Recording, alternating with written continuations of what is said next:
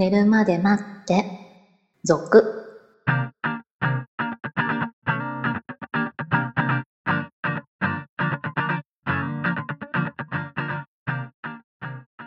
25時のピロートークこんばんはこんばんは。今週は投稿が3通届いてますのでサクサク読んでいきたいと思いますまずはメガネを取ったらメガ姉さんからちょうど配信日が私の結婚記念日となりそうなので投稿しました今年も一方的にプレゼントをする予定ですお二人は結婚記念日の思い出やエピソードはありますか？はい。うーん、結婚記念日に、なんか特別にしてないような。プレゼントとかは基本ないですかね。最初はあったのかな あの、料理をね、はいちょっと豪華にするとか、うんそういうのはありますけど、なんかこう、物でっていうのは求めてもいないし、うん、あんまりないんですよね。どっかに出かけるっていうのもないですね。まあ子供できちゃうとねなかなかねうん。それどころじゃなくなるっていうのはあるかなっていうのはありますよね。まあうちも別に特別何もないですね。まあ本当に料理が豪華になるとかこうスパークリングワインが1本追加されるとか、そんな感じですよ、まあ、ちょっといい肉買ってくるとかそうそうそう。そんな感じで特別こう結婚記念日だからといって何かをあげたりとかいうことはもう最初の頃はもう忘れてますから何とも言えないです。こう10年は少なくともないですねそういうことはね。なんか、まあ、今年もよろしくお願いしますみたいな挨拶をしてたような気がします。はい、あまあえ偉いじゃないですか。でもほらやっぱり年間いっぱいいろいろイベント、まあ、いっぱいというほどじゃなくてもあと少なくとも誕生日とかあるわけじゃない、そうね。うん、あとクリスマスとかは今度は子供メインになっちゃうからねうん。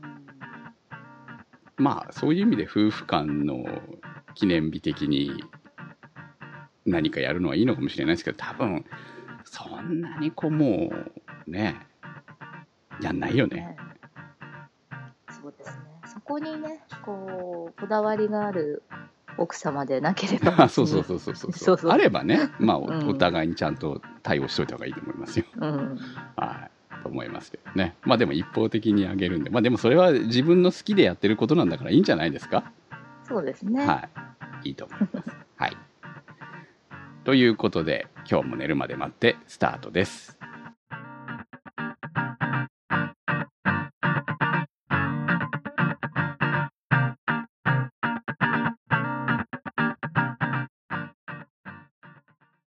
浜松の哲さんからの投稿です。前回話題にされていた R25 ですが、私が初めて東京出張した際に創刊されて、岸くも東京で初めて手にしたフリーペーパーが R25 でした。当時、味噌汁に入ったばかりのちょうどターゲット層だったのですが、何か田舎者には縁遠い世界に感じていたことを思い出しました。年を重ねた証拠なのか、そうした終わっていく様を見送る機会が増えてきました。テレビはワンクールで終わるものに慣れてきたのですが、雑誌やラジオ番組が終わるのは何か人生の一幕が降りる感覚を覚えたりしています。大げさでしょうか。新しいもの好きではあるのですが、毎日同じでもコツコツマイペースでやりたい派です。今の時代には合わないタイプなんですかね。なんて後ろ向きに前に進んでいきたいと思います。なんてね。また、まどろみボイスでのトークを期待してます。今回初投稿がお二人ということでありがとうございます。もう一人いらっしゃるんですね、この後にね。ありがとうございまはいす。。えーまあ、今回質問じゃなくて感想ですよね。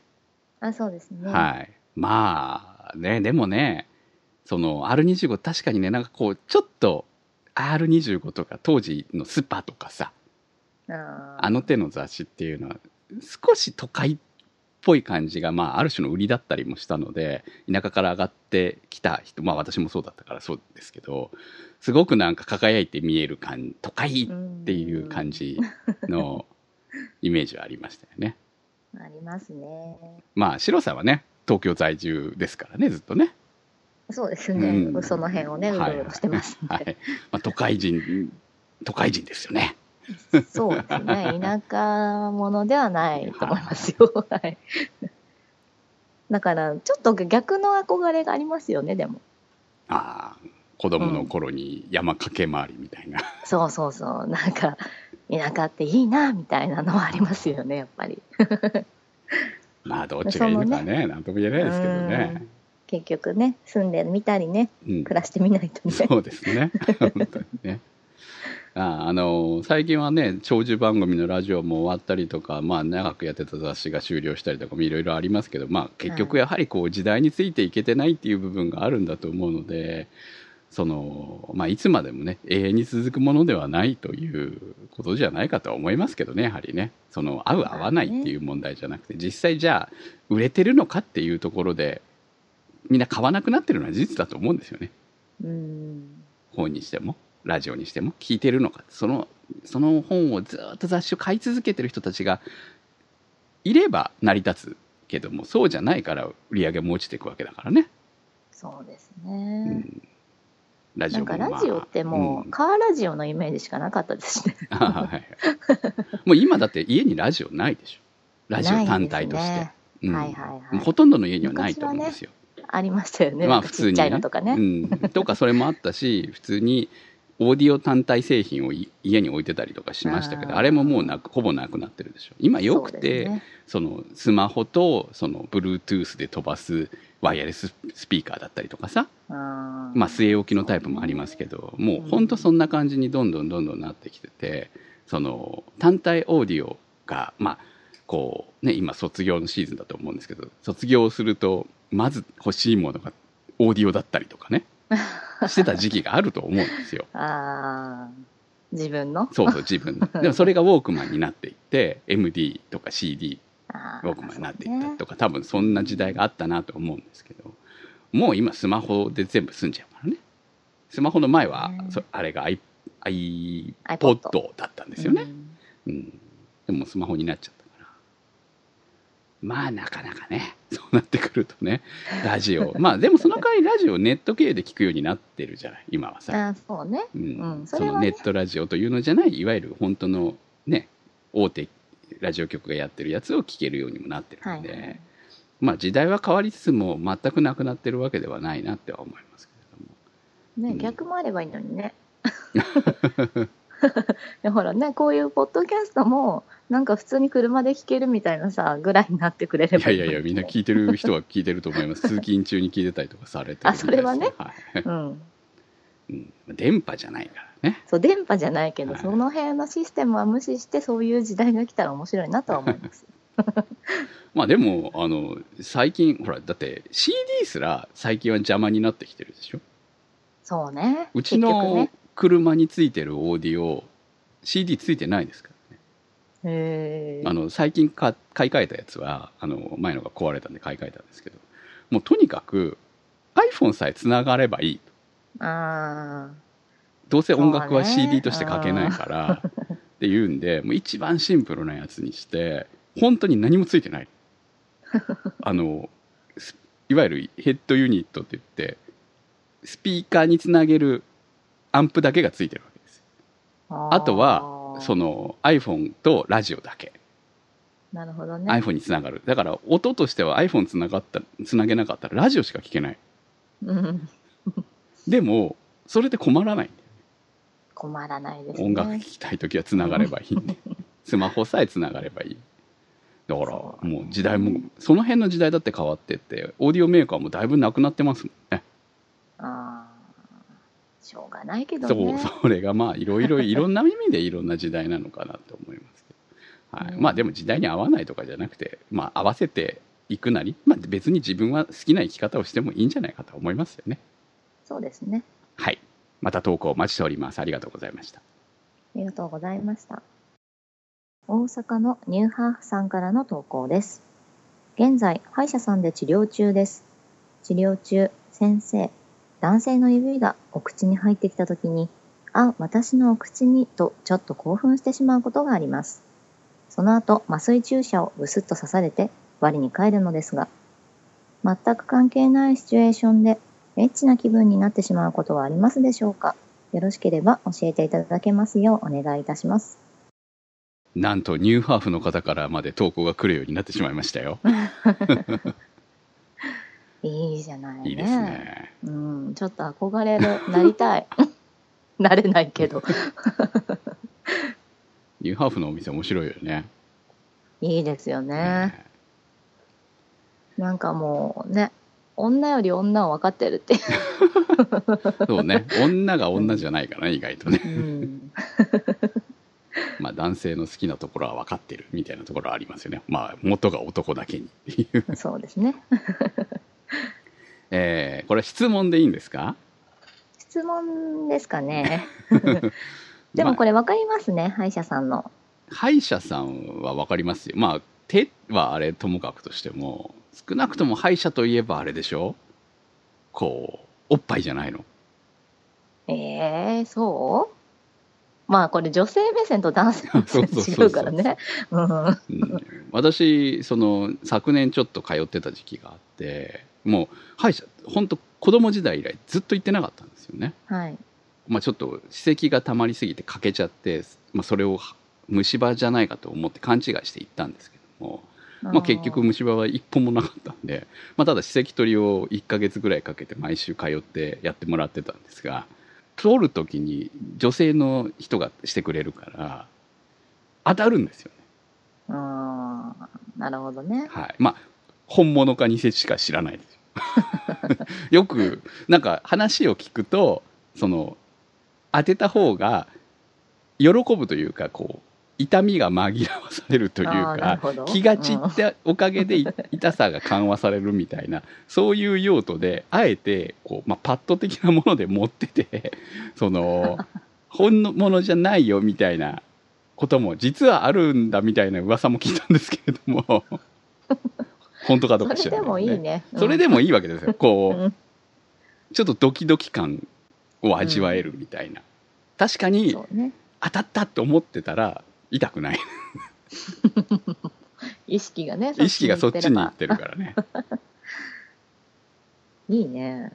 まあだからそれもわかるよね。うん、男性目線だったはいらね。はいふくよかな方大好きですよそうよね